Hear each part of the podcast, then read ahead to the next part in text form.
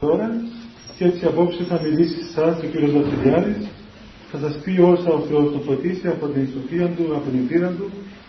Και για να μην του τρώω και το χρόνο εγώ κύριε Βασιλιάδη παρακαλώ ορίστε να πείτε στα παιδιά ότι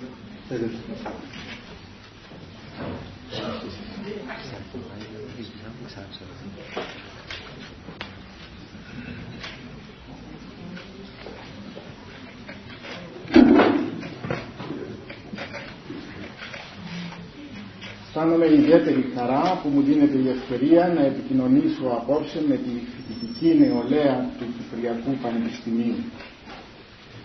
Είναι μια ευκαιρία η οποία μου δίνει ιδιαίτερη χαρά αφενός με διότι μου θυμίζει παρόμοιες συγκεντρώσεις που κατά καιρούς μου δίνεται η ευκαιρία να απευθύνω λόγων Θεού. Όπως ακριβώς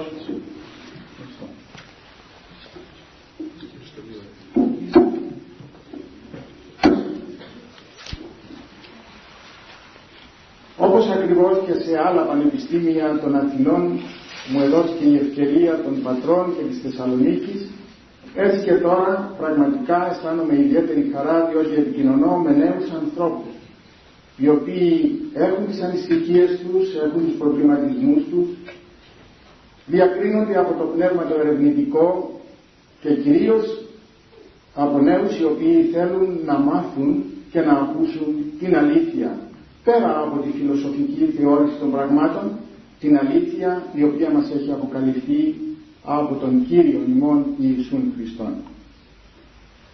Στην εποχή μας υπάρχει ένα κίνημα το οποίο είναι εναντίον όπως λέει της παραδόσεως και γενικώς εναντίον όλων εκείνων τα οποία εμείς ονομάζουμε αξίες και παραδοσιακούς θεσμούς. Άλλοτε το κίνημα αυτό λέει ότι είμαστε κουρασμένοι με τον πολιτισμό και γι' αυτό ακριβώς ο μόνος τρόπος είναι να αντιδράσουμε προς την κατεύθυνση αυτή και να αντιδράσουμε προς κάθε τι το παραδοσιακό το οποίο τρόποντινα είναι κάτι που δεν μπορεί να εκφράσει τη σημερινή πραγματικότητα.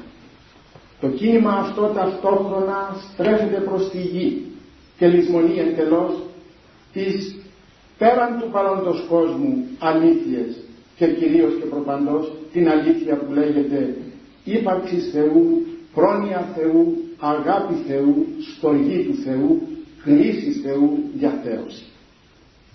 Η φιλοσοφία αυτή της ζωής είναι με μια λέξη, νομίζω ότι αυτή καλύπτει όλα τα είδη των φιλοσοφιών και όλα τα προσωπία των φιλοσόφων, ο μηδενισμός με τα ποικίλα ιδεολογικά προσωπία, ιδιαίτερα τον αιώνα μας, αλλά ξεκίνησε ήδη από τον 18ο αιώνα, συνέχισε τον 19ο και μπορώ να πω ότι εκορυφώθηκε μέχρι τα μέσα του δικού μας αιώνος, ήρθε να παρουσιαστεί στο προσκήνιο με ποικίλους όσους τρόπους και με ποικίλες όσες εκφάνσεις και προσωπία. Ωστόσο, ο μηδενισμός που είχε αρχίσει όπως είπα να καλλιεργείται εδώ και τρεις περίπου αιώνας ξεκίνησε ουσιαστικά με τον Νίτσε. Ο άθεος αυτός Νίτσε, ο οποίος όπως ξέρετε τελικά πέθανε παράφρον, είχε εντελώς αρνηθεί την ύπαρξη ενός υπεραισθητικού κόσμου και κυρίως κάθε τι του υπερβα... κάθε τι το υπερβατικό. Παράλληλα με τον Νίτσε, ο οποίος είχε αρνηθεί τις παραδοσιακές αξίες, είχε γράψει και ο Ρώσος συγγραφέας ο Ντοστογεύσκη. Υπάρχει όμως μια διαφορά μεταξύ των απόψεων του Νίτσε και του Ντοστογεύσκη που μίλησαν και οι δύο για μηδενισμό ο Μενένας είπε ότι ο μηδενισμός έρχεται. Ο Ντοστογεύσκη μάλιστα το εξέφρασε αυτό στα ζητήματά του πολύ έντονα, κυρίως και προπαντός τους αδερφούς Καραμαζόκ. Υπάρχει όμως μια διαφορά, διότι ο Μενένας, ο τραγικός Νίτσε, έλεγε ότι ο μηδενισμός θα έρθει για να επικρατήσει σαν μια μόνιμη και διαρκής κατάσταση και στην κοινωνία θα έχει πεθάνει πια ο Θεός και γι' αυτό σε μια τέτοια κοινωνία όλα επιτρέπονται. Το σύνθημα ο Θεός είναι νεκρός είναι σύνθημα του Νίτσε. Ο Στεγεύσκη όμως, εμπνεόμενος από τη διδασκαλία του Ευαγγελίου, μιλούσε για τον ερχομό μεν του μηδενισμού, αλλά όπως έλεγε ο μηδενισμός αυτός, θα είναι κάτι το παροδικό, μια αναγκαία φάση μέσα στην ιστορία, η οποία ιστορία κατευθύνεται από τον τριαδικό Θεό, όπως ετώνιζε ιδιαίτερα ο Στογεύσκη. Γιατί η ιστορία δεν είναι τίποτε άλλο παρά τα βήματα του Θεού, ο οποίος πορεύεται στον κόσμο αλλά και πέρα από τον κόσμο. Σήμερα, τόσο στη Δύση όσο και στην Ανατολή, ζούμε την πραγματικότητα αθέων μηδενιστικών ιδεολογιών. Τα πράγματα όμως πώς διαμορφώνονται άραγε. Όπως είχε προβλέψει ο Νίτσε ή όπως είχε προβλέψει ο Ντοστογεύσκη. Πριν προχωρήσω να απαντήσω σε αυτό το ερώτημα, το οποίο είναι πάρα πολύ βασικό για τη ζωή μας και ιδιαίτερα για τη ζωή των νέων ανθρώπων, θεωρώ απαραίτητο απλώς με πάρα πολύ μεγάλη συντομία να τονίζω πως ο μηδενισμός δεν είναι τίποτε άλλο παρά η άρνηση κάθε θεωρητικής και πρακτικής αξίας. Και έχουμε βασικά τρία είδη μηδενισμού τον θεωρητικό μηδενισμό ο οποίος αρνείται το δυνατό της γνώσεως. Είναι ουσιαστικά ένας απόλυτος σκεπτικισμός. Έχουμε τον ηθικό μηδενισμό που είναι η άρνηση όλων των ηθικών αξιών και κανόνων της ζωής. Ο ηθικός μηδενισμός αρνείται και απορρίπτει όλους τους στην πράξη δεσμευτικούς ηθικούς κανόνες αρνείται την πίστη, αρνείται τον Θεό και συνοψίζεται αυτός ο μηδενισμός στις κραυγές του τραγικού εκείνου παράφρονος. Αρνούμαστε τον Θεό, αρνούμαστε και την ευθύνη ενώπιον του Θεού. Και ο πολιτικός μηδενισμός είναι η άρνηση πάσης πολιτικής εξουσίας και ισχύω. Ουσιαστικά ο πολιτικός μηδενισμός δεν είναι τίποτε άλλο παρά μία αναρχία ή αν θέλετε ουσιαστικά η αναρχία. Εκπρόσωπος του μηδενισμού στον κοινωνικό και πολιτικό τομέα τα τελευταία χρόνια ήταν ο άθεος μαρξισμός του δε θεωρητικού και ηθικού ας πούμε μηδενισμού ή αν θέλετε στον τομέα των ηθικών Εκπρόσωπος του υπήρξε κυρίως ο άθεος Γάλλος Jean Paul Sartre. Θα μου πείτε πώς φτάσαμε σε αυτή τη φιλοσοφία. Τα πράγματα είναι πολύ απλά. Ενδεικτικά αναφέρω πέντε λόγους, πολύ σύντομα πάλι και αυτούς. Ο πρώτος λόγος είναι ότι η ιδεολογία αυτή είναι η φυσική κατάληξη του απογοητευμένου ανθρώπου μετά την, ανάγνωση, μετά την αναγνώριση της αυταπάτης του, μετά την επίγνωση των ορίων της γνώσεώς του και μετά από την αναμέτρηση με τα πρόσχερα και με την θνητή φύση του. Ο άνθρωπος αυτός ξεκίνησε με τον πόθο της απεριόριστης ειδονής. Εγκαταλείφθηκε όμως πολύ σύντομα στη φρικτή οδύνη της φθηνής πλάνης απέριψε κάθε χαρμόσυνη ελπίδα και προσμονή για το μέλλον και ρίχτηκε με βουλημία στην αχόρταγη πλεισμονή του παρόντος με τα ξυλοκέρατα της αμαρτίας. Δεύτερον, η ουτοπιστική θεωρία του Μάρξ αφήρεσε από την ψυχή πολλών ανθρώπων των θεών. Το κενό δε που δημιουργήθηκε επιδίωξαν να το πληρώσουν διάφορα συστήματα ολοκληρωτικά όπως ο ναζισμός, όπως ο φασισμός και ούτω καθεξής. Τρίτον, ορισμένα επιτεύγματα των φυσικών επιστημών υπερτονίστηκαν, παραχαράχτηκαν και έγιναν αντικείμενο αθειστικής εκμεταλλεύσεως ώστε να κλονίσουν σε ορισμένους την θρησκευτική πίστη. Τέταρτον, αιτία των κοσμικών ιδεολογιών της εποχής μας είναι η έλλειψη μεταφυσικής. Παρουσιάστηκε δηλαδή στις ημέρες μας μια αλματώδης πρόοδος των φυσικών επιστημών εις βάρος της μεταφυσικής και η έλλειψη ακριβώς αυτής της μεταφυσικής στον άνθρωπο του καιρού μας είναι έκδηλη και πολύ έντονη. Και ο άνθρωπος δεν κρύβει την ανησυχία του για αυτή την έλλειψη. Και πέμπτον, ο ποικιλόμορφος χιλισμός μπορεί να παρουσιάζεται ως απόκτημα της δικής μας μοντέρνας, όπως θέλουμε να την αποκαλούμε εποχής και να φαντάζει ως καινούριο. Ωστόσο ο ηλισμός αυτός είναι τόσο παλαιός όσο και η αποστασία του ανθρώπου από τον τριαδικό Θεό. Είναι χαρακτηριστικό άλλο ότι την ιδεολογία και την βιοθεωρία του ηλισμού τη συνοψίζει άριστα το θεόπνευστο βιβλίο της Σοφίας Σολομώντος στο δεύτερο κεφάλαιο και στους στίχους 2 9. Θα σας τους μεταφέρω αυτούς τους στίχους σε μια ερμηνεία.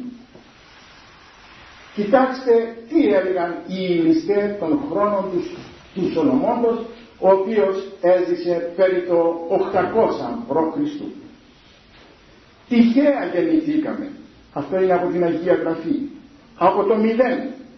Και μετά από τη ζωή αυτή θα είμαστε πάλι σαν να μην είχαμε υπάρξει ποτέ. Μια ιδέα την οποία να ακούτε πολύ να λέγεται σήμερα. Το όνομά μας θα λησμονηθεί με τον καιρό και ούτε ποτέ κανένας θα θυμάται το πέρασμά μας και τα έργα μας. Εμπρός λοιπόν, ας απολαύσουμε, ας χορτάσουμε τα αγαθά της παρούσης ζωής και ας χρησιμοποιήσουμε με σπουδή και χωρίς αργοπορία τα κτίσματα όπως την εποχή που ήμασταν νέοι. Και ας μην μείνει κανένας από μας μακριά από την αγέροχη οργιαστική και αυτάρεσκη ειδονή μας. Αυτό είναι ένα κείμενο το οποίο εκφράζει τους ανθρώπους της εποχής του 8ου π.Χ. αιώνα. Όμως οι ληστικές και κοσμικές θεωρίες που ενέστηξαν πράγματι ως ένας επιδημικός θα έλεγα καταστροφικός άνεμος δεν μπόρεσαν να ανακόψουν τον άνθρωπο από το υπερβατικό. Παρουσιάζουν δε σήμερα σημεία εμφανούς κάμψεως μέχρι σημείου που αυτή η κάμψη να προϊονίζεται μια θρησκευτική πραγματικά αναγέννηση. Τα σημερινά γεγονότα έρχονται να διαψεύσουν τις προφητείες του Νίτσε και να συμφωνήσουν με την άποψη του Ντοστογεύσκη ότι η επικράτηση του μηδενισμού θα είναι παροδική και όχι μόνη. Το μετέωρο και την κάμψη όλων αυτών των κοσμικών ιδεολογιών θα διαπιστώσουμε ευκολότατα αν εξετάσουμε τους τέσσερις κυρίους παράγοντας από τους πέντε που αναφέραμε προηγουμένως. Τον πρώτο παράγοντα. Ο μαρξισμός λενινισμός ως θεωρία και ως πράξη δεν συγκινεί πια τις μάζες. Όταν, όταν πρώτο παρουσιάστηκε είχε μια βοηθεία είχε μια έκθεση η οποία πραγματικά συνήφαζε τον κόσμο. Σήμερα όμως έχει αποδειχθεί ότι είναι το πιο στιγνό αντιανθρωπιστικό κίνημα. Οι μεγαλύτεροι επικριτέ του κομμουνιστικού μηδενισμού είναι εκείνοι οι οποίοι τον έζησαν σε όλη την πληρότητά του και σε όλες τις μορφές του. Άλλωστε είναι χαρακτηριστικό πως δεν κατέρευσε από εξωτερική δύναμη ο, ο, ο άθεος μαρξισμός. Κατέρευσε εκ των έντων, από μέσα. Έτσι, ενώ η μαρξιστική κοσμοθεωρία επρόβαλε στο ιστορικό προσκήνιο με την αξίωση ότι αποτελεί την απαρχή μιας νέας εποχής, έχει αποδειχθεί ότι αποτελεί πια τον επίλογο μιας πολύ παλαιάς εποχής.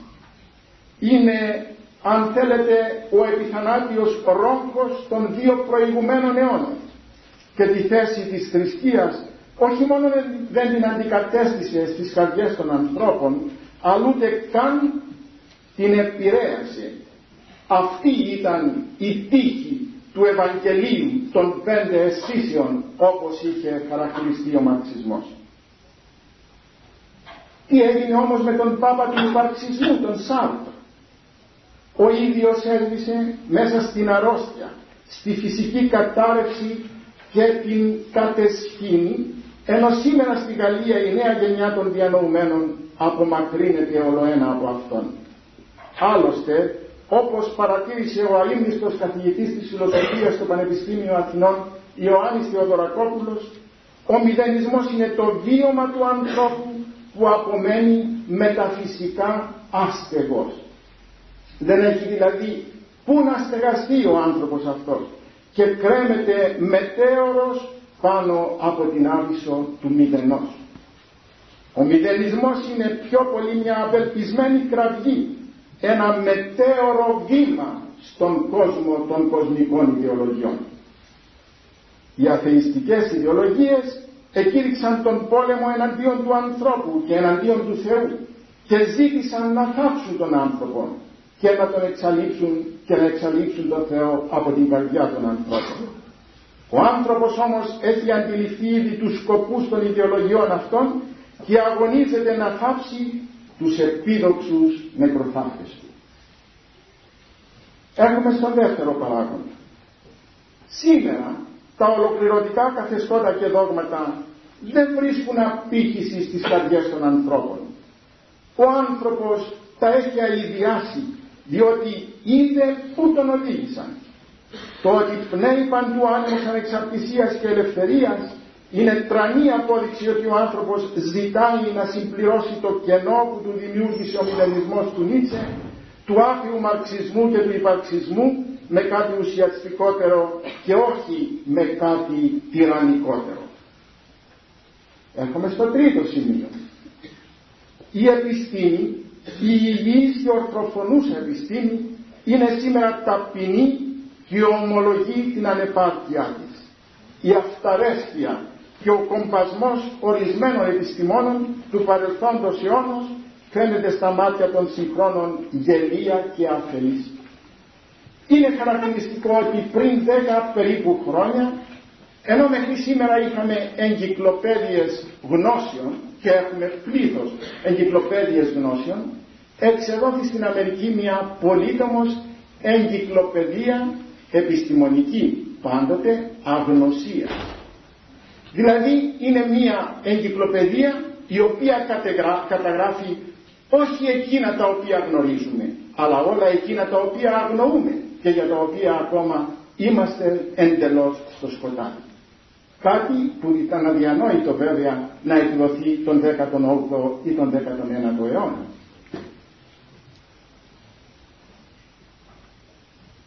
Και στο τέταρτο τώρα σημείο έρχομαι. Θα μου πείτε ίσως, πολλοί μεγαλαυχούν στη Δύση για την κατάρρευση του λεγόμενου υπαρτού σοσιαλισμού στις μέρες μας όπως το ζούμε. Διότι ένα άθεο, αδυσόπιτο, τυραννικό και ολοκληρωτικό σύστημα στην Ανατολική Ευρώπη σοριάστηκε κατά γης αφήνοντας έντρομους όσους πίστεψαν σε αυτό. Αλλά δεν πρέπει να μεγαλαφούν, θα μου πείτε. Διότι και στον δυτικό κόσμο ο αθεισμός δεν έπαψε να έχει τους νοσταλγούς του. Πράγματι, έτσι είναι. Άλλωστε, τον Σεπτέμβριο του 1991, εδώ δηλαδή και πέντε μόλις χρόνια, συνεκλήθη στην πόλη Φούλτα της Γερμανίας το πρώτο αθειστικό συνέδριο της Ευρώπης με σκοπό την προαγωγή και επέκταση των, των αθειστικών αξιών στο σύγχρονο κόσμο. Αλλά το χαρακτηριστικό είναι ότι στο συνέδριο αυτό οι ομιλητές δεν έπεισαν κανένα προσπάθησαν απλώς με προπαγανδιστικά πυροτεχνήματα να εμπεδώσουν στους συνέρθους την αρρωστημένη αντίληψη ότι είναι καιρός να απαλλαγεί πλήρως η ζωή των ανθρώπων από τα δεσμά της Εκκλησίας. Τα διάφορα θέματα δεν είχαν εξεταστεί μέσα από τους παραμορφωτικούς φακούς προσωπικών συμφερόντων και εκτιμήσεων. Ακούστηκαν μάλιστα μακρύ μονόλογοι προκλητική υποδουλωμένη στη φανατική νοοτροπία και την υπερβολή. Θα ήθελα όμως να υπογραμμίσω και μερικά άλλα γεγονότα που αποδεικνύουν ότι και στη Δύση οι ληστικές ιδεολογίες κάνουν μετέωρα βήματα. Στον κόσμο της Δύσεως οι άνθρωποι είναι μεν συγκροτημένοι κατά ομάδες σε χιλιάδων ειδών κινήματα. Στη Δύση έχουμε πληθώρα κινημάτων. Αλλά δεν ακτινοβολούν γύρω τους ζωή. Ο καθένας μιλάει για τον εαυτό του. Έχει άγχος για τη ζημιά που φοβάται ότι θα πάθει. Δεν σκέφτεται τον άλλο. Δεν ζει αν θέλετε και δεν ερωτά εάν ο άλλος ζει ή πεθαίνει. Ο πλησίον είναι πολύ μακριά και αν τύχει να διασταυρωθεί μαζί του τον αντιπαρέρχεται. Όλα τα έχουμε φτιάξει για να υπηρετούν το εγώ μας στη Δύση. Ο δυτικός ατομισμός ξεχνά ένα αξίωμα. Η ζωή είναι σαν ένα πανηγύρι στη γιορτή του άλλου, του πλησίου. Και ξεχνώντας το αξίωμα αυτό φωνάζει δεν μας χρειάζεται ο ουρανός. Είναι τόσο ωραία στη γη και έτσι σε αυτή τη γη λατρεύουμε οι άνθρωποι της Δύσεως χαζοχαρούμενοι τα είδωλά μας τα οποία ποια είναι είναι τα μανεκέν είναι η στάρ είναι η πολιτική μας είναι η μόδα είναι η pop και η rock μουσική είναι το ποδόσφαιρο και ό,τι άλλο παρόμοιο με επικρατέστερο είδωλο το εγώ μας. Ισχυροποιήσαμε αν θέλετε τα ανθρώπινα δικαιώματα και όλη η Δύσης μιλάει κατά κόρον για τα ανθρώπινα δικαιώματα. Λυσμονήσαμε όμως τον Θεό και μηδενίσαμε την ευθύνη μας απέναντι του Θεού και του πλησίον. Γι' αυτό στη Δύση δεν μιλάμε για αισθήματα, μιλάμε πολύ για τεστ τα οποία κάνουμε όλοι. Γιατί όλοι επισκέπτονται τα λογής λογής Ινστιτούτα για τεστ και ομαδική ψυχανάλυση. Επειδή η Δύση στρέφεται στη γη, συναντάμε παντού τον ενοχλητικό κόσμο των διαφημίσεων. Τηλεόραση, ραδιόφωνο, κινηματογράφος διαφημίζουν ένα απορριπαντικό, μια οδοντόβουρτσα, ένα κατσαβιδοκτόνο με μια φωνή μυστηριώδη, υποκλητική, σαν να πρόκειται για κάτι το πάρα πολύ σημαντικό για τη ζωή μας. Ενώ τρέπονται να μιλήσουν για το νόημα της ζωής, για την ψυχή, για τη σωτηρία, για το Θεό. Με μια φράση, στη Δύση βασιλεύει ο κόσμος των καρφευτών, οι οποίοι όμως παραμορφώνουν. Δεύτερον, όποιος έχει δει και γνωρίσει τον εαυτό του, λέγει ο Όσιος Ισάκος Σύρος, στέκεται ψηλότερα από αυτόν που έχει αναστηθεί, που έχει αναστηθεί ή ανασταίνει τους νεκρούς. Πώς όμως ο άνθρωπος της Δύσεως να δει τον εαυτό του αφού φοβάται να αντικρίσει τον εαυτό του Πώς να δει τον εαυτό του όταν η σπουδαιότερη η εκλογή του είναι ανάμεσα σε δυο αυτοκίνητα ή αν θέλετε ανάμεσα σε δυο μοτοσυκλέτες μεγάλου κυβισμού. Επειδή έχασε την κατακόρυφη διάσταση της ζωής, στρώνει το δρόμο του με άχρηστα πράγματα. Αν ανοίξετε το σπίτι μας, ο καθένας, και ψάξετε να δείτε πόσα άχρηστα πράγματα έχουμε, περιβλήματα, σακουλίτσες, πλαστικές τσάντες και τα όμοια, άχρηστα, αλλά δικά μας όμως, διότι έτσι δεν νιώθουμε το τεράστιο κενό που υπάρχει μέσα μας.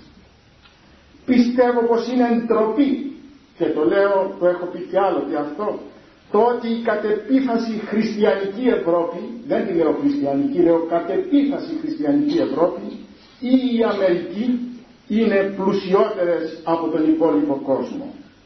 Και είναι δύο φορές ντροπή για την Ευρώπη και την Αμερική γιατί έχουν συνηθίσει τον πλούτο και γιατί δεν μπορούν ούτε να τον αποχωριστούν αλλά ούτε και να τον χαρούν ακόμη διότι ούτε εννοούν τι σημαίνει εγκράτεια, τι σημαίνει νηστεία, τι σημαίνει ασκητικό ήθος όπως το διδάσκει η Ορθόδοξη Εκκλησία μας.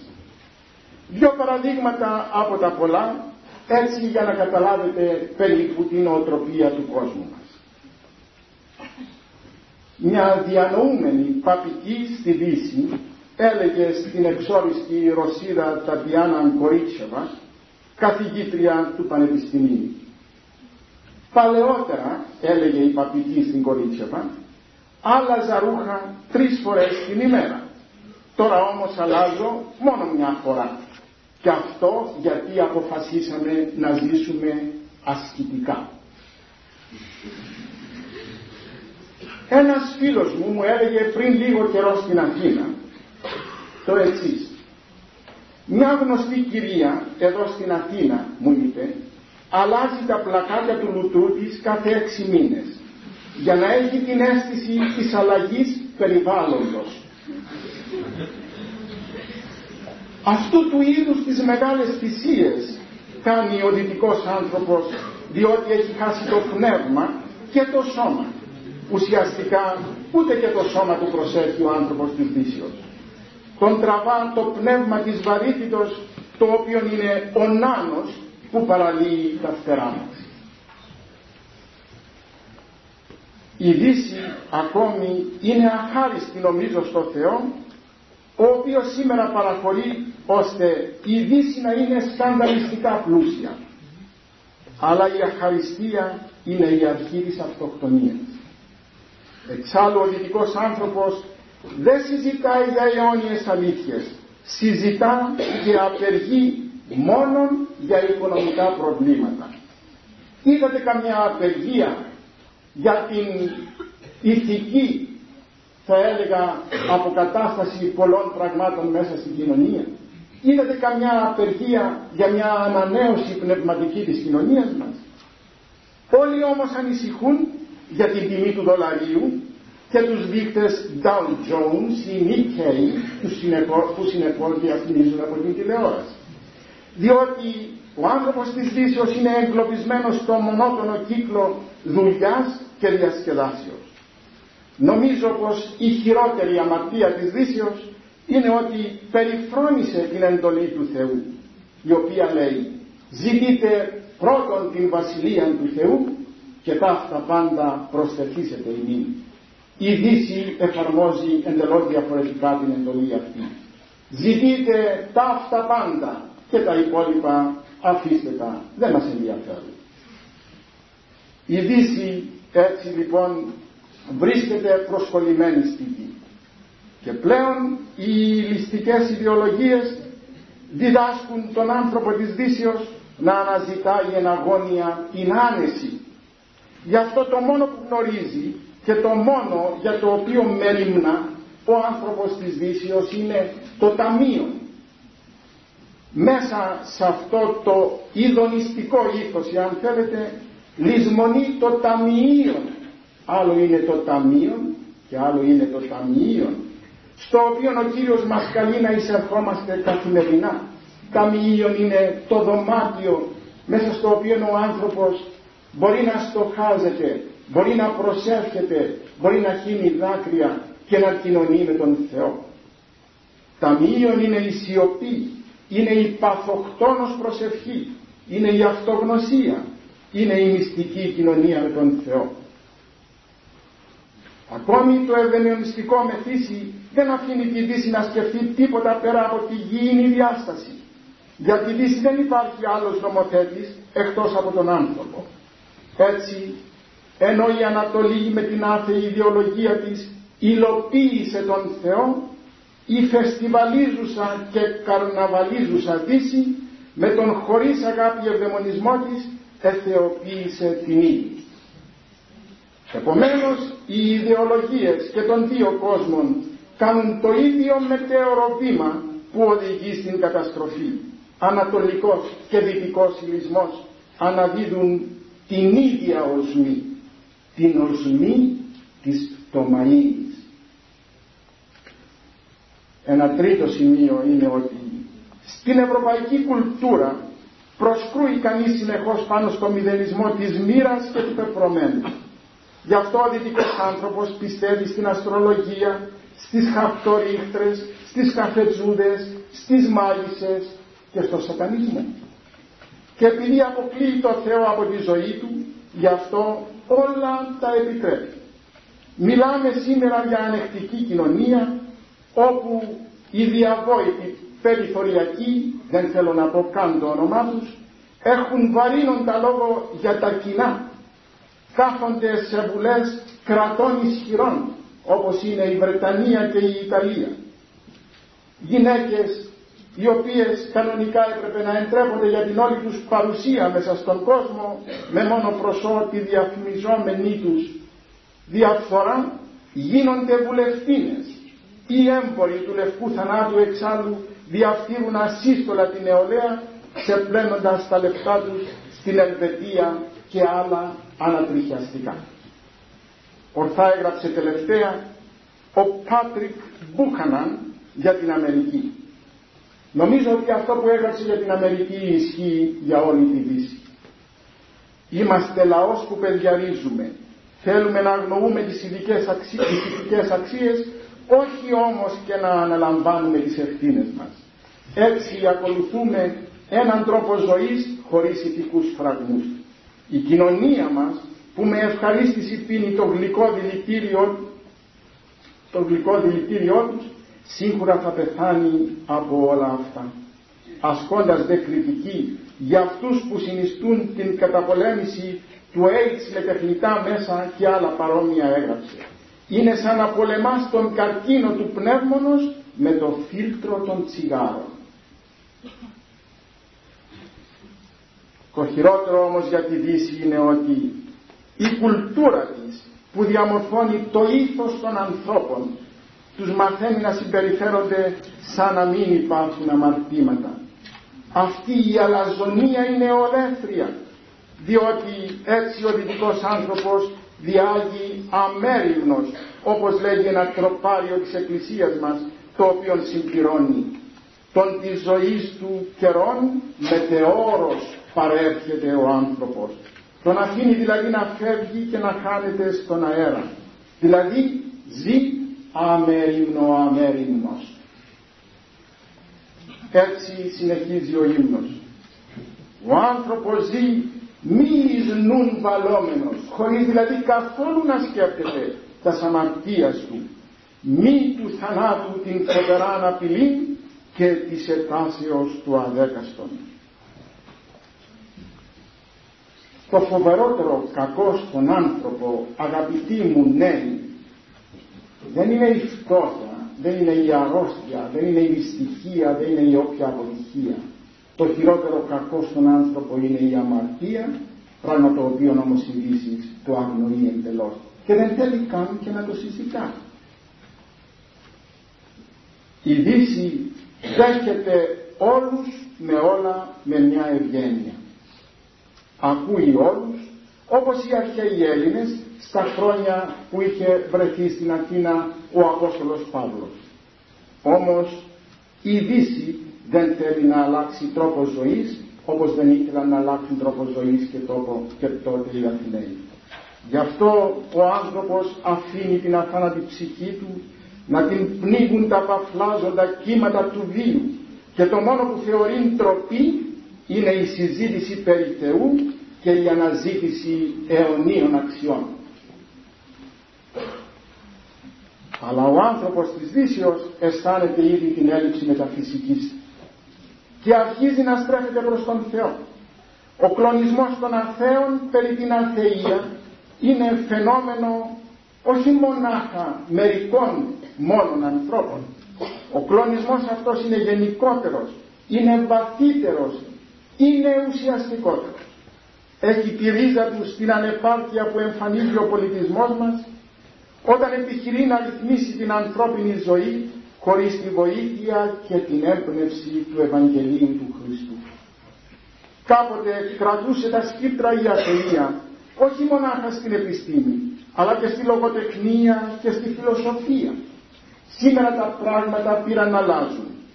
Από την σύγχρονη παραδείγματος χάρη διεθνή λογοτεχνία χρησιμοποιούνται θέματα με θεολογικές και θρησκευτικές υποθέσεις. Η χριστιανική λογοτεχνία εκπροσωπείται από συγγραφείς διεθνούς κύρ. Στην Αγγλία παραδείγματος χάρη ο ποιητής και στοχαστής και δοκιμιογράφος ο Έλιοτ, ο Τόμας Έλιοτ, στο έργο του φωνικό στην Εκκλησία ή φόνο στη Μητρόπολη όπως το μεταφράζουν άλλοι, το οποίο έχει μεταφραστεί από το Σεφέρι, θίγει ένα κέριο πρόβλημα της θρησκείας, το πρόβλημα της αγιότητος, όπως γράφει ο ίδιος σε ένα δοκίμιο του. Εξάλλου ο Σόμερσετ Μόμ ασχολήθηκε στα έργα του με θρησκευτικά και ηθικά προβλήματα. Η διαστροφή παρουσιάζεται και σε ανθρώπους που ξεκίνησαν ως δυναμικοί μαρξιστέ και όμως πίστεψαν ήδη στις αρχές της Εκκλησίας όπως ο Ντάκλας Χάι, ο Αντρέ Ζιτ, ο Μπόις Πάστερνακ και άλλοι. Ρεύματα επιστροφής προς τη θρησκεία παρατηρήθηκαν ακόμα και στη φιλοσοφία. Αλλούμενη πίστη μόλις διαφαίνεται όπως τον Άγγλο φιλόσοφο και μαθηματικό Whitehead. Σ' άλλους όμως είναι περισσότερο ζωηρή και καθαρή όπως τον Καρλ Γιάσπερ, στον Φρυδερίκο Φέρστερ, στον Γκαμπριέλ Μαρσέλ κλπ. Στέκομαι ιδιαίτερα στο λόγο του Γερμανού φιλοσόφου του πολιτισμού Έρμαν Κάιζερλινγκ, ο οποίος πέθανε αυτός το 50, ο οποίος λέει η αιτία της σημερινής κρίσεως την οποία διέθετε ο άνθρωπος δεν είναι τα οικονομικά αίτια είναι η αύξηση της λογικής η οποία σκοτώνει την πίστη στις ανώτερες αξίες της ζωής από την ψυχρή και αφηρημένη λογική προήλθε η κοσμοθεωρία με την οποία προσπαθούν να ανατινάξουν στον αέρα την ηθική, τη θρησκεία, τις πνευματικές αξίες. Και αυτός ο Γερμανός είπε αυτή την περίφημη φράση την οποία ήθελα ιδιαίτερα να προσέξετε. Μήπως ήρθε η ώρα να παίξει ρόλο η Ορθοδοξία για να διασώσει τις πραγματικές αξίες της ζωής. Η ελληνική Ορθόδοξος Εκκλησία διασώζει την αρχική παράδοση της πνευματικής κατανοήσεως. Το έγραψε μόλις το 1945 ο Γερμανός αυτός. Αλλά και η Ορθοδοξία κάνει ήδη τη σωτήρια και δυναμική παρουσία της στον κόσμο. Στη Ρωσία σήμερα βρίσκει αυτή τη στιγμή εφαρμογή ο λόγος του Νίτσε. Είχε πει κάποτε, ένας άθεος Ρώσος είναι ένας πιστεύων άνθρωπος. Και για τη θρησκευτική αναγέννηση, αναγέννηση που συντελείται σήμερα στη Ρωσία, νομίζω ότι θα έχετε ακούσει και δεν χρειάζεται να κάνω ειδικό λόγο. Όμως δεν είναι σε όλους γνωστό ότι στους κόρπους και αυτών ακόμη των κομμουνιστών μηδενιστών συντελείται μια όπως την ονομάζουν οι ίδιοι κρίση της ψυχής. Προσέξτε, μιλάνε για ψυχή αυτοί οι οποίοι δεν δέχονται καθόλου πνευματικές αξίες. Και γίνομαι πιο συγκεκριμένος και αναφέρομαι σε ένα κείμενο του στενότερου συμβούλου του τελευταίου Προέδρου της Σοβιετικής Ενώσεως του Μιχαήλ Κορπατσόφ. Ο Γιακόφλεφ είπε για το Σοβιετικό λαό υποφέραμε όχι μόνο μια κρίση στον οικονομικό τομέα αλλά και μια κρίση ψυχής. Και τις 2 Ιουλίου του 1990 είπε είμαι πεπισμένος ότι έφτασε η ώρα της αλήθειας. Να μιλήσουμε για ευγένεια να μιλήσουμε για χριστιανική αγάπη να μιλήσουμε για φιλανθρωπία για τιμή και συνείδηση για συνείδηση. Και αυτό το πράγμα που δεν δεχόταν ποτέ ο άγριος μαρξισμός ακόμη και για ένα συμβούλιο κομμουνιστών τονίζοντας από τα παπούτσια, τεινάζοντας από τα παπούτσια μας και τη λάσπη του πάθους, του μίσους, της ευθρότητος κατά της Εκκλησίας και της υποψίας που κτίσαμε στις δεκαετίες του προηγήθηκαν. Έτσι η μέκα του ηλισμού έφτασε μετά από 70 χρόνια έντονης και συντονισμένης μηδενιστικής προπαγάνδας να παραδεχτεί πανηγυρικά την ήττα της ώστε ο ίδιος ο αρχηγός του άλετο Σοβιετικού κράτους, ο Κορπατσόφ, να ομολογήσει στον Πατριάρχη της Ορθοδόξου Εκκλησίας της Ρωσίας το εξής. Οι χριστιανοί πολίτες αποτελούν την αληθινή έκφραση του κράτους. Κατά συνέπεια, η αληθινή έκφραση του, του χθεσινού αποθρησκευτικοποιημένου Σοβιετικού κράτους δεν είναι η αθεία με τον μηδενισμό της, αλλά η μαρτυρική Ορθοδοξία με τον μόνιμο δυναμισμό της. Και κάτι άλλο που σηματοδοτεί την νίκη της Εκκλησίας του Χριστού. Στην πρώτη ελεύθερη βουλή των εθνοτήτων της Σοβιετικής Ενώσεως είχαν εκλεγεί μεταξύ των άλλων ο Πατριάρχης της Ρωσίας Αλέξιος και δύο άλλοι Ορθόδοξοι Επίσκοποι. Από τους επισκόπους που εξελέγησαν βουλευτέ ήταν και ο Μητροπολίτης του Βολοπολάνσκ, ο Πιτυρίν.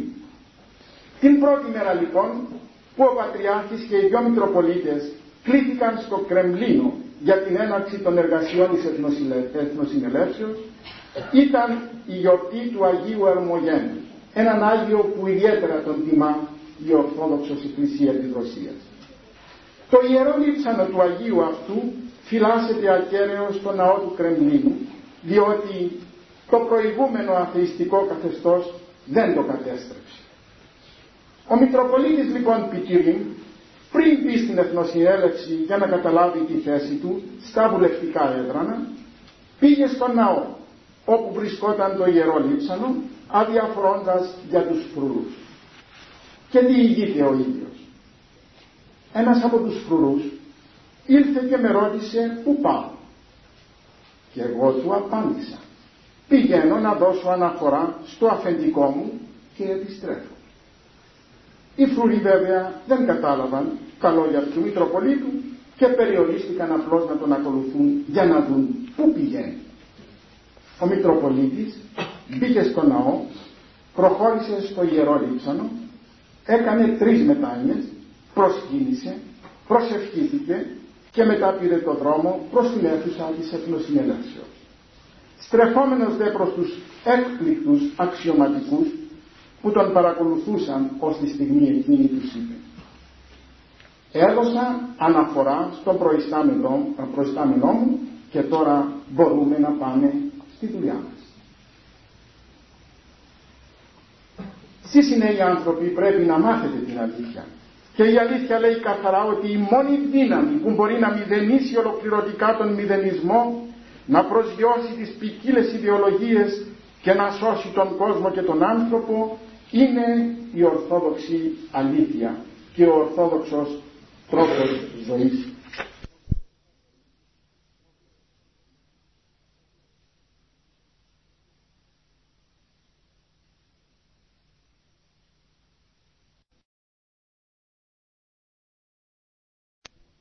Αγιοπνευματική και αγιοπατερική μας παράδοση και πρέπει να βεβαιωθείτε ότι στο αντίχριστο είδος του μηδενιστικού χάους και σκόρους των ιδεολογιών με τα μετέωρα βήματα οι Ορθόδοξοι αντιτάσσουν με το Ορθόδοξο ήθος και στη βέβαιη ανατριχιαστική σατανική κραυγή του ΣΑΠ ότι η κόλαση αυτή είναι η άλλη, θα έχετε ακούσει αυτή τη φράση του ΣΑΠ, αντιτάσσουμε την αλήθεια ότι η άλλη αυτή είναι ο παράδεισός μας.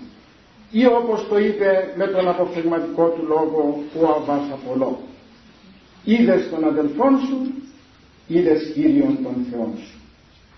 Για μας ο πλησίον είναι η εικόνα του Θεού του αγορά και όχι μόνο ο Ρωσικός αλλά και ο δυτικός κόσμος αν θέλει να σωθεί πρέπει να προσφύγει στην Ορθοδοξία η οποία τον διδάσκει ότι υπάρχουν μονάχα δυο τρόποι ζωής.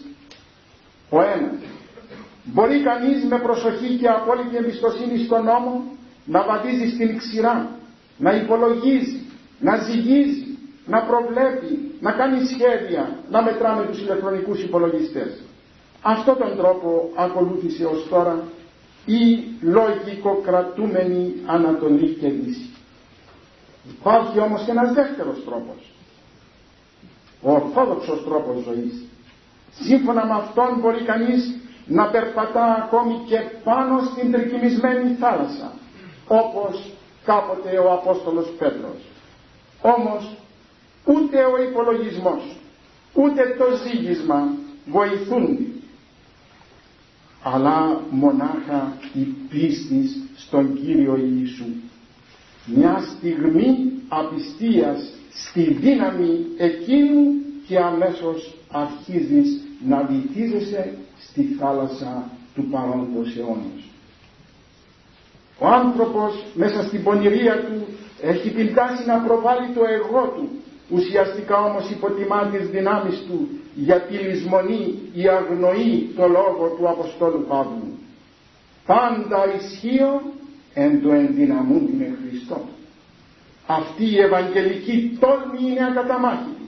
Γι' αυτό το πνεύμα της Ορθοδοξίας η οποία διασώζει γνήσια, ακέραιη, ακενοτόμητη τη διδασκαλία του Κυρίου μας και των Αποστόλων μπορεί να μεταμορφώσει τα πάντα.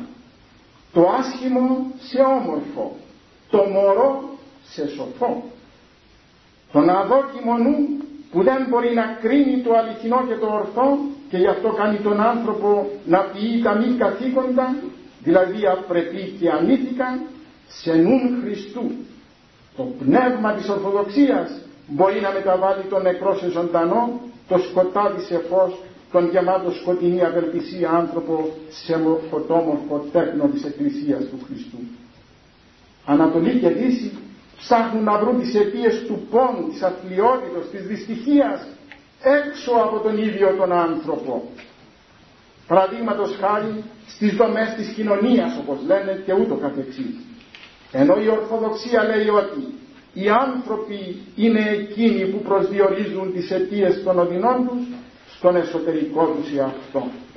Και η Ορθοδοξία λέει μπορεί κανείς να είναι ευτυχής μέσα στη φυλακή, μέσα στην οδύνη, μέσα στη φτώχεια και να είναι αφάνταστα δυστυχής μέσα σε ένα παλάτι.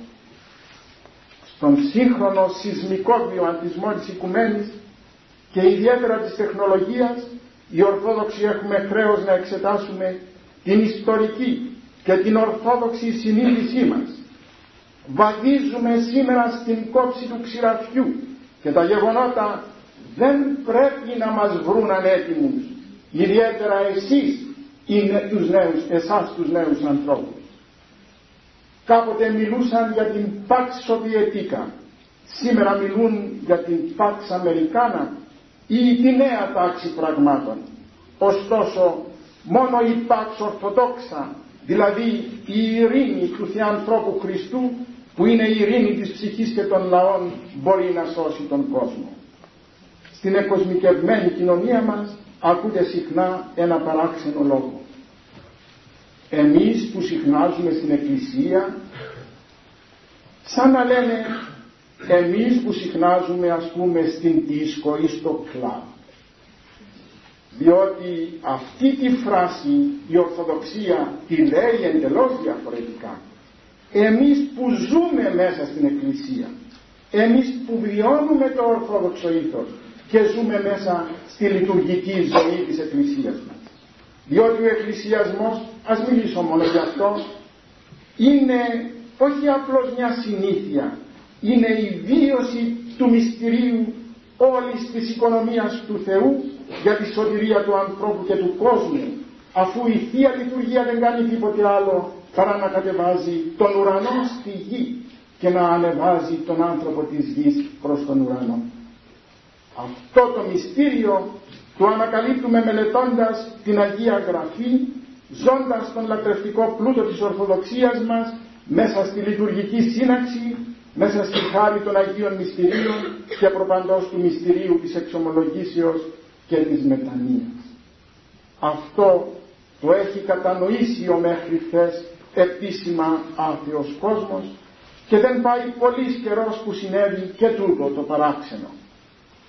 Ενώ συνεδρίαζε η Βουλή της Ρωσίας πριν από τέσσερα χρόνια περίπου έγινε το γεγονός αυτό, κάποια στιγμή διέκοψε. Γιατί νομίζετε; Οι βουλευτές είχαν πληροφορηθεί ότι στο απέναντι μέρος του δρόμου επολύτω η Αγία Γραφή και το ότι όλοι βγήκαν από την αίθουσα της Βουλής και μπήκαν στην ουρά για να προμηθευτούν την Αγία Γραφή. Το ότι η Ορθοδοξία είναι η μόνη απάντηση στα μετέωρα βήματα των ιδεολογιών μας και ο μόνος πλούτος μας δεν είναι τωρινό εφεύρημα. Είναι διαχρονική πεποίθηση. Κάτι που το έζησε το γένος μας σε όλη την πορεία του μέσα στα χρόνια από τότε που εγνώρισε τον Χριστό και την αλήθεια του. Το εκφράζει δε με την θαυμάσια ορθόδοξη θυμοσοφία του ο ελληνόψυχος Μακρυγιάννης. Τότε, όπως και σήμερα, οι μισιονάριοι και οι άλλοι παρατρεχάμενοι της Δύσεως πάσχιζαν να αφαιρέσουν την πίστη του λαού. Έτσι εργάστηκε και ένας Γάλλος τότε μισιονάριος, ο Γάλλος περιηγητής Μαλέρκο. Γράφει λοιπόν ο Μακρυγιάννης το εξής. Του λέγω του Μαλέρκο. Τώρα όπου ζούμε όλοι οι τίμοι Έλληνες ευχαριστούμε τους φιλέλληνας εις τον κόπο όπου έλαβαν για να μας σχηματίσουν και μας έθνος όπου είμαστε τόσους αιώνες σε νούριον ταριού τα νύχια. Μου λέγει ο Μαλέρ προσέξτε την οτροπία του ενός και του άλλου ένα θα σας βλάψει εσάς τους Έλληνες το κεφάλαιο της θρησκείας όπου αυτή η ιδέα είναι σε εσάς πολύ τυπωμένη στο μυαλό σας. Και τότε ο Μακρυγιάννης έδωσε στον Μαλέρ την πρέπουσα απάντηση. Χωρίς αρετή και θρησκεία δεν σχηματίζεται κοινωνία ούτε βασίλειον και πράγμα τζιβαϊρικών πολύτιμο δηλαδή πράγμα χρυσαφικό πολυτιμότατο πράγμα όπου το βαστίξαμε στην πυραγνία του Τούρκου δεν το δίνουμε τώρα ούτε το καταφρονούμε οι Έλληνες. Δεν είναι δουλειά του λόγου σου να μου υπείς τι να πιστεύω αλλά και ο Θεός ο ειδικός σου να μου το υπεί δεν σαλεύει το μάτι μου. Έτσι ζούσε ο ελληνισμός πάντα. Καθώς λοιπόν εκπνέει ο 20ος αιώνας και όλοι αισθανόμαστε την ανάσα του 21ου αιώνα να χαϊδεύει τις ανήσυχες ψυχές μας. Όσοι τρεφόμαστε με το ζωογόνο και ουράνιο νέκταρ της Ορθοδοξίας που μας προσφέρει με τα αγιαστικά της μυστήρια όσοι ζούμε στο εύκρατο κλίμα αυτής της χώρας της Ελλάδος, της Κύπρου της χώρας, της μόνης στον κόσμο με το συμπαγές, συμπαγές ορθόδοξο πλήρωμα έχουμε χρέος μαζί με τους αδελφούς μας των άλλων ορθοδόξων εκκλησιών να αναμεταδώσουμε το προφητικό μήνυμα του Ντοστογεύσκη. Εάν στο κείμενο του Ντοστογεύσκη αντικαταστήσουμε τις λέξεις Ρωσία και ρωσικός λαός με τις λέξεις Ορθοδοξία και Ορθόδοξος λαός, το μήνυμα του Ντοστογεύσκη λέει το εξής με το οποίο και τελειώνω. Ναι, αυτό είναι το καθήκον της Ορθοδοξίας. Να αποδείξει ότι χωρίς Χριστό δεν μπορεί κανείς να ζει. Ο Χριστός θα φέρει πίσω στους λαούς της Ευρώπης το φως και τότε η Ανατολή και η Δύση θα είναι πάλι ενωμένες. Είναι καθήκον της Ορθοδοξίας να φέρει εκ νέου τον Χριστό σε εκείνη την Ευρώπη η οποία απομακρύνεται από αυτόν όλο ένα και περισσότερο. Αποστολή της Ορθοδοξίας είναι να σώσει την Ευρώπη από την άβυσο και το χάος με την πίστη της στον Χριστό. Στις τελευταίες ημέρες πάντοτε εκ νέου βλέπω σαφώς μπροστά μου ως όραμα ότι η Ευρώπη διαρκώς και περισσότερο απομακρύνεται από τον Χριστό εφόσον όλο ένα και περισσότερο παραδίδεται στην ευχάριστη πολυτελώς άνετη και αναπαυτική ζωή. Και όταν η Ευρώπη στη συνέχεια σε αυτό το δρόμο θα προσχωρήσει στην Άδυσο, θα έλθει ο Ορθόδοξος λαός με τη φωτεινή εικόνα του Χριστού στην καρδιά του, με την συγχωρούσα και ταπεινόφρονα αγάπη του και την τελευταία στιγμή θα σώσει την Ευρώπη από το χάος. Έτσι θα σωθεί ο κόσμος αγαπητοί μου νέοι, με την οδό, την αλήθεια και τη ζωή, δηλαδή τον Κύριο μας Ιησού Χριστό και όχι με το μετέωρο βήμα των ιδεολογιών.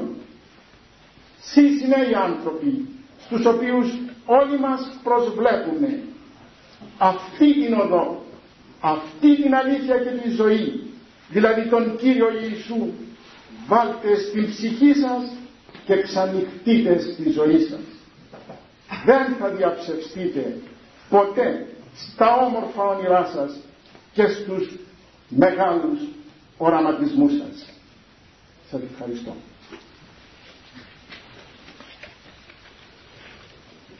Ευχαριστώ και τον πατέρα Αθανάση, ο οποίος είχε την καλοσύνη να μου παραχωρήσει απόψε αυτή την ώρα να επικοινωνήσω μαζί σας και με χαρά δέχομαι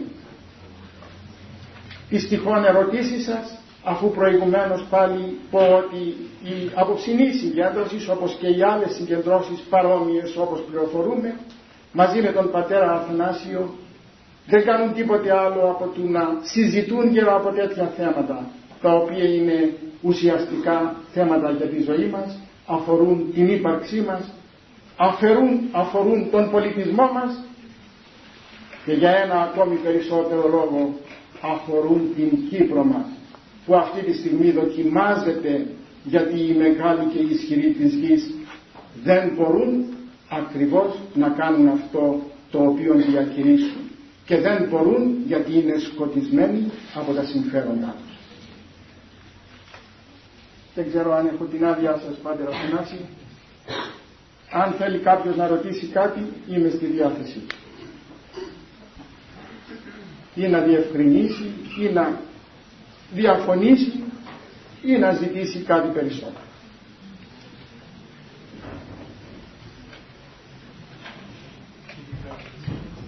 Είναι κάποιος; Ναι, ναι. Ορίστε. Πιστεύετε ότι αν γινόταν περισσότερες οι αποστολές, αλλά πιο, σε πιο περιορισμένο βαθμό, ο μηδενισμός.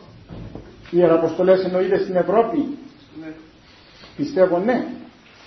Πιστεύω όμως κάτι άλλο.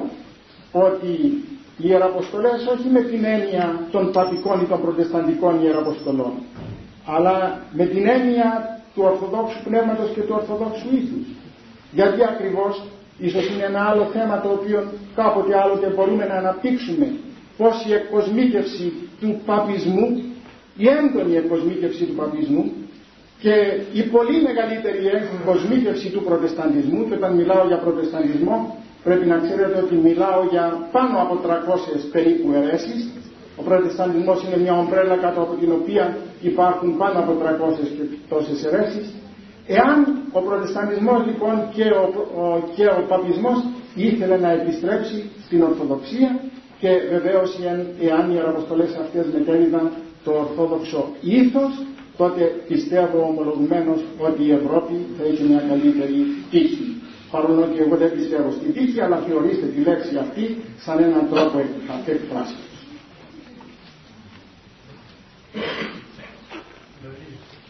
Ορίστε. Εδώ, εδώ, εδώ. Ορίστε πάει καλά. Ε, Όταν μιλήσετε εκεί για το θέμα του αθεϊσμού που υπάρχει, μας είπατε για πέντε λόγους. Τελικά όμως, μήπως υπάρχει ένας έκτος λόγος πιο σοβαρός, μήπως η Εκκλησία έχει δώσει μια λαθασμένη εικόνα για το τι είναι Θεός, μήπως τελικά αυτό που απορρίπτουμε είναι μια λαθασμένη έναν είδωλο του Θεού; Η Εκκλησία δεν έχει δώσει λανθασμένη ιδέα περί Θεού. Όμως, Κάποιοι πρόσωποι. μάλιστα, όμως κάνω αυτή τη διευκρίνηση, ήθελα να πω, ορισμένοι, ορισμένα μέλη της Εκκλησίας μας, αρρωστημένα μέλη της Εκκλησίας μας, έχουν δώσει αυτή την εικόνα και αυτό είναι το μεγάλο μας αμάρτημα. Για το οποίο παρακαλούμε τον Θεό όσοι γίναμε αφορμή ή γινόμαστε αφορμή με τη ζωή μας να σκανδαλίζονται κάποιες ψυχές να μας συγχωρήσει ο Θεός και πολύ σύντομα να μας φέρει στον δρόμο. Όμως πρέπει να ξέρετε το εξής. Ό,τι και να γίνει η Εκκλησία είναι ένας θεανθρώπινος οργανισμός, δεν είναι ανθρώπινος οργανισμός. Η Εκκλησία δεν είναι σωματείο. Η Εκκλησία είναι θεανθρώπινος οργανισμός.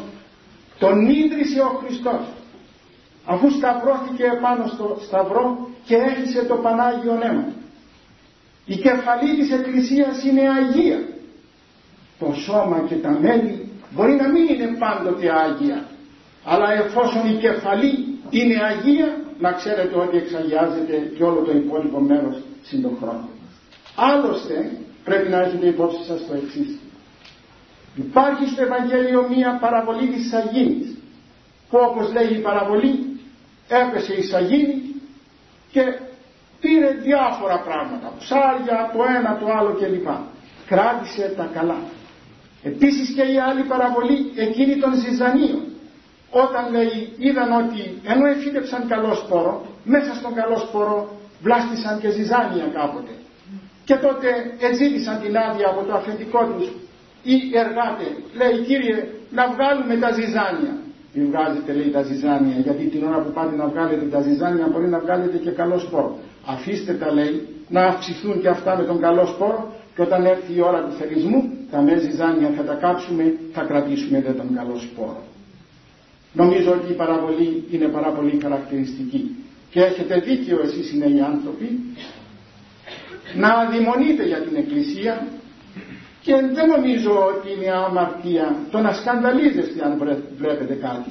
Όμως νομίζω είναι πάρα πολύ εύκολο να ρίξετε το βλέμμα σας ότι πέραν από τα αρνητικά παραδείγματα υπάρχει και πληθώρα θετικών παραδειγμάτων.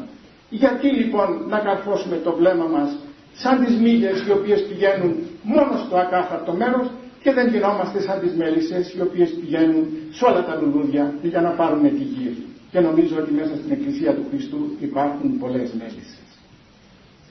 Δεν ξέρω αν απάντησα στην ερώτημά σας. Κάποιος άλλος, ορίστε. Μόνο που δεν είστε φοιτητής εσείς. Θα προτιμούσα περισσότερο οι φοιτητές, αλλά δεν πειράζει, δεν σας αποκλείω επειδή έχετε ασχοληθεί κύριε Βασιλιάδη πολύ με την νεολαία και τα μηνύματα που μας εφέρετε από την Ευρωπαϊκή Νεολαία κλπ. είναι απογοητευτικά. Και τώρα με την ανάπτυξη του Ισλαμισμού στην Γαλλία λέει υπάρχουν τόσα εκατομμύρια που γίνονται μουσουλμάνοι με τους μπουρού, τις ανατολικές θρησκείες κλπ σε ποια θέση βάζετε την Ορθόδοξη χριστιανική νεολαία; Σε Ελλάδος, της Κύπρου, γενικώς την Ορθόδοξη. Έχουμε ελπίδα. Νομίζω ότι συγκρίνεται τα ασύγκριτα. Με την έννοια ότι δεν μπορούμε να συγκρίνουμε τώρα τον Ισλαμισμό με την Ορθοδοξία ή τους Μπουρού με την Ορθοδοξία. Η μεν Μπουρού είναι σατανισμός. Καθαρός σατανισμός. Πέρα ως πέρα σατανισμός. Ο δε Ισλαμισμός είναι μία ειδωλολατρία. Από αρχής μέχρι τέλους. Μπορεί να λέει ότι πιστεύει σε ένα Θεό, αλλά ποιος Θεό; Δεν είναι ο τριαδικός Θεός τον οποίο πιστεύουμε εμείς. Ούτε είναι το πρόσωπο του Κύριου ημών Ιησού Χριστού. Μπορεί να μιλάει και να τον δέχεται ως προφήτη, αλλά τίποτε άλλο. Προφήτη, ίσως και κατώτερο από τον Μωάμεθ και τίποτε περισσότερο. Όχι, όχι ως Θεό, όχι, όχι ως σωτήρα και λυτρωτή του κόσμου. Επομένως, τι να συγκρίνουμε. Από το ένα μέρος έχουμε ένα φανατισμό τυφλό για μένα ο Ισλαμισμός είναι ένας φασισμός θρησκευτικός. Από αρχής μέχρι τέλους. Και το λέω αυτό εκ γιατί τώρα τελευταία μη έχοντας να κάνω, ας το πω έτσι, τίποτε άλλο, διάβασα το Κοράνι. Δεν σας θυμιστώ να το διαβάσετε, αλλά το διάβασα για να γράψω κάποια απολογητικά άρθρα. Και είδα εκεί πέρα, ομολογώ ας πούμε την αθλειότητα των ανθρώπων αυτών, την πνευματική τους γύμνια, την μεγάλη τους παινία θα έλεγα και τον σκοτισμό του νου εκείνου ο οποίος συνέλαβε και έγραψε αυτά τα πράγματα μέσα στο Κοράνι. Επομένως δεν υπάρχει σύγκριση. Ούτε μπορώ να πω ότι να συγκρίνουμε τι να συγκρίνουμε. Να συγκρίνουμε το φως με το σκότος. Δεν συγκρίνεται.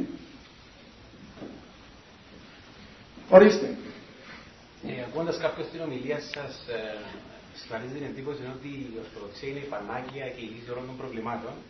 Αλλά έχω την εντύπωση ότι αν κοιτάξουμε την Ελλάδα και την Κύπρο, δεν υστερούμε απολύτως σε τίποτα, ίσως υπερτερούμε σε όλα τα κακά. Να πάρουμε την τηλεόραση, η ηθική στην Αμερική είναι νομίζω μεγαλύτερη από εμά. Τουλάχιστον εκεί υπάρχουν κάποιοι φραγμοί στο τι θα δείξει τηλεόραση και ποιες ώρες και ποιος θα τα δει. Να πάρουμε από, από οτιδήποτε συγκρίνουμε, κάπου πάει λάθος το πράγμα και έχουν ευθύνη όλοι πάνω σε αυτόν. Νομίζω καλύτερα αν τα καταφέρουμε να κάνουμε την Κύπρο καλή και μετά να πάρουμε και έξω. Να δώσουμε ένα παράδειγμα. Δεν είμαστε παράδειγμα, νομίζω, για οτιδήποτε. Συμφωνώ με την άποψη αυτή ότι δεν είμαστε παράδειγμα. Α, δεν λέω ότι η Κύπρος είναι καλύτερη, η Ελλάδα είναι καλύτερη. Καθόλου. Νομίζω ότι πολλά χαρακτηριστικά από αυτά που ανέφερα για τον κόσμο, για τον άνθρωπο της Δύσεως ισχύουν απόλυτα για την Κύπρο. για να μην πω ότι ισχύουν για όλο τον ελληνισμό. Η μόνη διαφορά είναι η εξής. Ημών από εκείνους. Και αυτό είναι το σπουδαίο το οποίο πρέπει, στο οποίο πρέπει να δώσουμε μεγάλη βαρύτητα τώρα καθώς και η Κύπρος ετοιμάζεται να μπει στην Ευρωπαϊκή Οικονομική Κοινότητα ή στην Ευρωπαϊκή Ένωση όπως λέγεται. Κάποτε μπορούμε να κάνουμε μια ομιλία γύρω από αυτό το πράγμα. Αλλά αυτό το μόνο θέλω να σας πω σήμερα. Έχουμε τουλάχιστον εμείς τα πνευματικά αντερίσματα τα οποία μπορούμε να βάλουμε δίπλα μας και πάνω στα οποία μπορούμε να θεμελιώσουμε τη ζωή μας. Εάν τα αρνούμαστε είμαστε δυστυχέστεροι εκείνων. Διότι εκείνοι δεν έχουν πολιτισμό. Τι πολιτισμό έχει η Αμερική σας παρακαλώ; Η Αμερική είναι χθεσινό κράτος. Τι ιστορία έχει η Αμερική; Τι παράδοση έχει η Αμερική; Πέρα του ότι είναι ένα σύνολο ανθρώπων από κάθε καρδιά σκαρίδι. Δεν έχει πολιτισμό. Πότε άρχισε η Αμερική να υφίσταται ως κράτος; Η δε Ευρώπη ενώ είχε χριστιανικό πολιτισμό τον αρνήθηκε όπως σας είπα και έχει εκοσμικευτεί. Κατά τούτο λοιπόν λέω ότι εδώ στην Κύπρο, στην Ελλάδα μας έχουμε πνευματικά αντερίσματα. Σας ερωτώ, πού στον κόσμο υπάρχει αυτό που λέγεται ορθόδοξο ήθος και ορθόδοξη ζωή σήμερα στον βαθμό τουλάχιστον που υπάρχει στην Ελλάδα και στην Κύπρο; Θα μου πείτε υπάρχει αμαρτία το γνωρίζω και ίσως υπάρχει περισσότερη αμαρτία από όσοι φαντάζομαι εγώ και από όσοι φαντάζεστε εσείς. Αυτό δεν το ξέρω. Μόνο ο καρδιογνώστης Θεός το ξέρει. Όπως επίσης και ο καρδιογνώστης Θεός ξέρει πόση πίστη υπάρχει σε αυτό το λαό και σε πόση πίστη υπάρχει στην Ελλάδα. Και ακόμη αν θέλετε να πω, να τολμήσω να πω και μία άλλη αλήθεια. Η χώρα μας, και όταν λέω χώρα μας εννοώ όλο τον ελλαδικό χώρο και την Κύπρο δεν κάνω διάκριση, έτσι, όταν μιλάω. Η χώρα μας λοιπόν διέρχεται μια φοβερή κρίση. Κρίση γενικότερη και εθνική κρίση αν θέλετε. Δεν πάνε 15 μέρες που βρισκόμαστε στα πρόθυρα μιας φοβερής κρίσης. Γιατί ο Θεός δεν επιτρέπει χειρότερα κακά; Τολμώ να πω διότι ακόμα υπάρχουν δέκα δίκαιοι στη χώρα μας. Υπάρχουν πολύ περισσότεροι από δέκα δίκαιοι. Ξέρετε τον διάλογο του Αβραάμ με τον Θεό όταν επρόκειτο ο Θεός να καταστρέψει τα Σόδομα και τα Γόμορα. Ο Αβραάμ λέει κατέβαινε με τον Θεό και καθώς κοίταξε τα Σόδομα και τα Γόμορα του απεκάλυψε ο Θεός ότι πρόκειται να καταστρέψει για την φοβερή αμαρτία που υπήρχε εκεί. Παρόμοια φαινόμενα που υπάρχουν και στην κοινωνία μας. Και τότε ο Αβραάμ λέει, λέει Κύριε μου, εσύ είσαι αγαθός, είσαι έσπραχνος. Θα καταστρέψεις λέει αυτή την πόλη εάν υπάρχουν σε αυτή 50 δίκαιοι. Και του λέει δεν θα καταστρέψω την πόλη για τους 50 δικαίους. Λέει Θεέ μου να σε ρωτήσω και κάτι ακόμα. Αν υπάρχουν 45 θα την καταστρέψεις. Δεν θα την καταστρέψω αν υπάρχουν 45 δίκαιοι.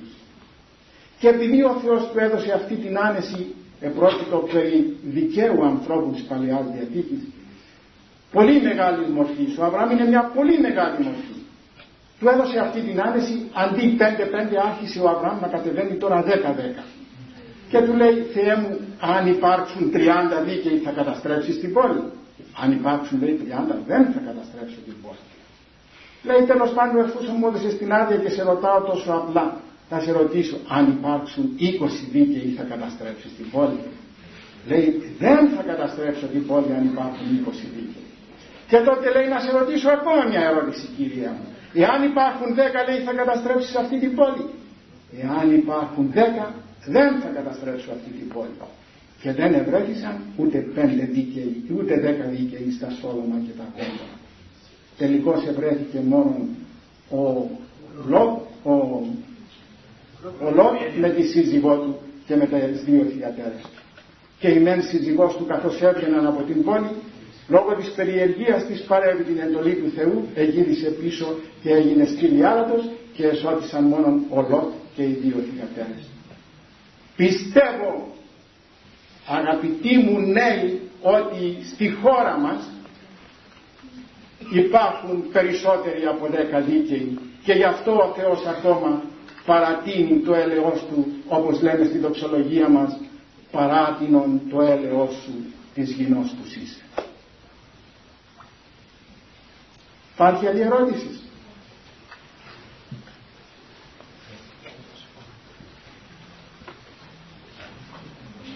Ορίστε. Ε, είπατε προς το τέλος της ομιλίας σας ότι η Ορθοδοξία έχει χρέος να προσπαθήσει, ας το πούμε, να αναφέρει τους λαούς πίσω στο σωστό δρόμο. Ε, με τα μέσα που διαθέτει σήμερα, πόσο έχει επιτελέσει το χρέος της; Και έστω για αυτούς οι οποίοι, ας το πούμε, ονομάζονται Ορθόδοξοι Χριστιανοί και είναι στατικοί και θα μπορούσαν να, το πούμε, να μπουν σε ένα δυναμικό επίπεδο. Νομίζω πως με τα μέσα που έχει σήμερα εργάζεται. Όμως υπάρχουν ακόμη περιθώρια πολλής δουλειάς. Απόδειξης ότι εργάζεται και στην Κύπρο μας υπάρχουν.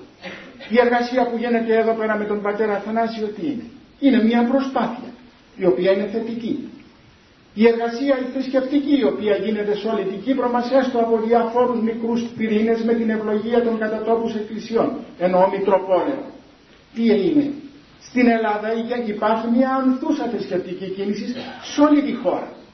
Με ένα πλήθος πνευματικών ιερέων οι οποίοι εξομολογούν και δεν προλαβαίνουν να εξομολογούν και ιδιαίτερα νέους ανθρώπους. Πρέπει να ξέρετε ότι ο θερισμός είναι πολύς. Η δε εργάτη ολίγη όπως λέει το Ιερό Ευαγγέλιο, ο δε Ιερός Χρυσόστομος έχει προσθέσει και κάτι άλλο.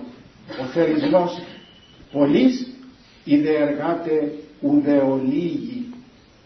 Εκείνοι οι οποίοι εργάζονται είναι δυστυχώς ελαχιστότεροι.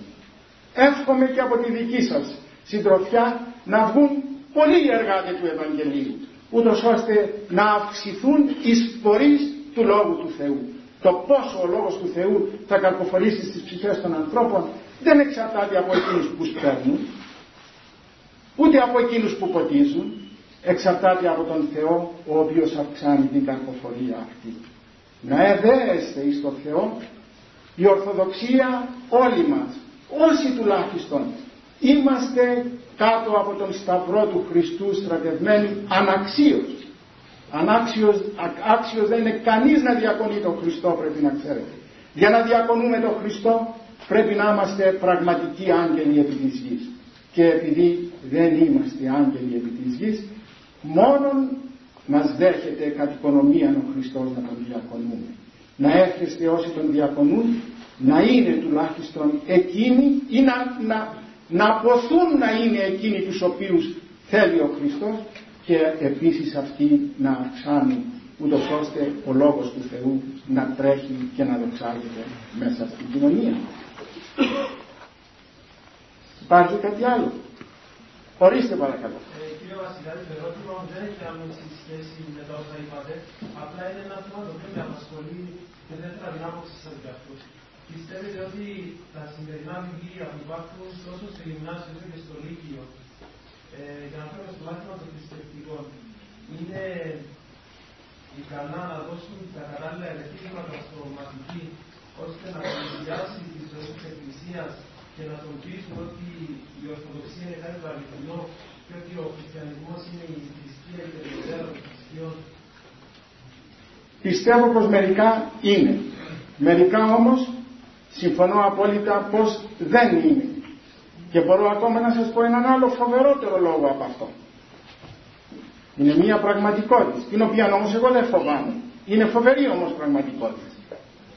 Αυτή τη στιγμή υπάρχουν κατόνομα θεολόγοι οι οποίοι κατά τύχη έτυχε να βρεθούν στην θεολογική σχολή του Πανεπιστημίου Αθηνών ή Θεσσαλονίκης διότι τους έριξε, τους έριξε ο ηλεκτρονικός υπολογιστής απλούστατα με το σύστημα της εισαγωγής στις ανώτατες σχολές οι οποίοι δεν έχουν πατήσει ποτέ τους στην Εκκλησία και οι οποίοι δεν ξέρουν στοιχειώδη πράγματα και οι οποίοι έχουν δηλώσει από τις έδρας τους μαθητάς. Έχω συγκεκριμένα παραδείγματα. Ακούστε λέει παιδιά, αυτά σας τα είπα γιατί τα γράφει το βιβλίο. Εγώ δεν πιστεύω τίποτα, τίποτα από αυτά. Αλλά σας τα είπα διότι είμαι ένας δημόσιος υπάλληλος. Αυτή είναι μια φοβερά πραγματικότητα. Ωστόσο δεν την φοβάμαι, διότι είναι μια ασπόνδυλη πραγματικότητα. η οποία μπορεί να σπέρνει την αθεία και να κάνει αυτό το έγκλημα στις ψυχές των παιδιών και την, και την αμφιβολία ωστόσο τελικά εκείνος που θα θριαμβεύσει είναι η αλήθεια του Χριστού. Πιστεύω πως αν υπάρξουν ευσεβέστεροι άνθρωποι στα κέντρα εξουσίας ή γιατί να πω ευσεβέστεροι και να κάνω συνδετικό βαθμό. Εάν υπάρξουν ευσεβείς άνθρωποι στα κέντρα της εξουσίας, εις όποιας εξουσίας, κοσμικής εννοώ, νομίζω ότι τα πράγματα θα πρέπει να γίνουν καλύτερα. Αλλά φαίνεται πως θα περάσουμε ακόμα τις χειμέρους καιρούς και θα έχουμε ίσως ακόμη για λίγο καιρό δίσεκτα χρόνια. Ορίστε παρακαλώ.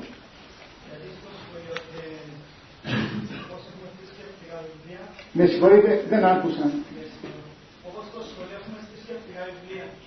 Γιατί δεν υπάρχει ανάγνωση της Αγίας Γράφης. Στα σχολεία. Και προπαντό η ανάγνωση της Αγίας Γράφης είναι τον σωστό τρόπο. Δεν πήγαμε στις αιρέσεις να σχεδιάσουν την Αγία Γράφη. Συμφωνώ μαζί σας πριν εγώ δεν είμαι στα κέντρα εξουσίας. Ήθε να ήμουν και θα έβαζα την Αγία Γραφή. Αλλά ακούω τώρα από, από τον πατέρα Παντελεήμων ότι υπάρχει στη Δευτέρα τάξη δύναση. Ναι, αλλά είναι α, ελάχιστο. Κάτι άλλο; Για να μην παρατείνουμε το λόγο άκρη μεσονυχτή. Πάτερ Αθανάση από ό,τι δεν βλέπω, από ό,τι βλέπω δεν υπάρχει. Να μας δώσετε την ευχή σας.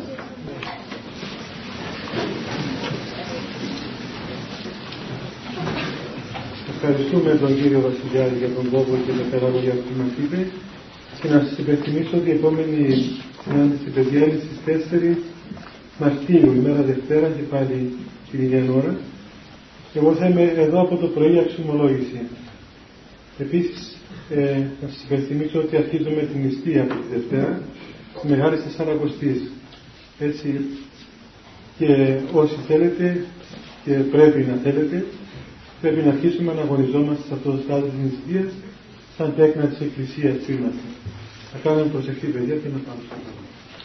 Πιστεύω πως το αληθινό του φωτίζουν και αγιάζουν πάντα άνθρωπον ερχόμενοι στον κόσμο, σημειωθεί το εφημά σου προς το προσώπου σου, είναι ένα αυτό ψώμεθα φως του απρόσιτων και κατεύθυνον τα διαβήματα ημών, προς εργασία των εντολών σου, πρεσβείες της Παναχάνου σου Μητρός και πάνω σου τον Αγίων Αμήν. Διευχών των Αγίων Πατέρων ημών, Κύριε Ιησού Χριστέ ο Θεός ελέησον εμάς. Καλό βράδυ παιδιά.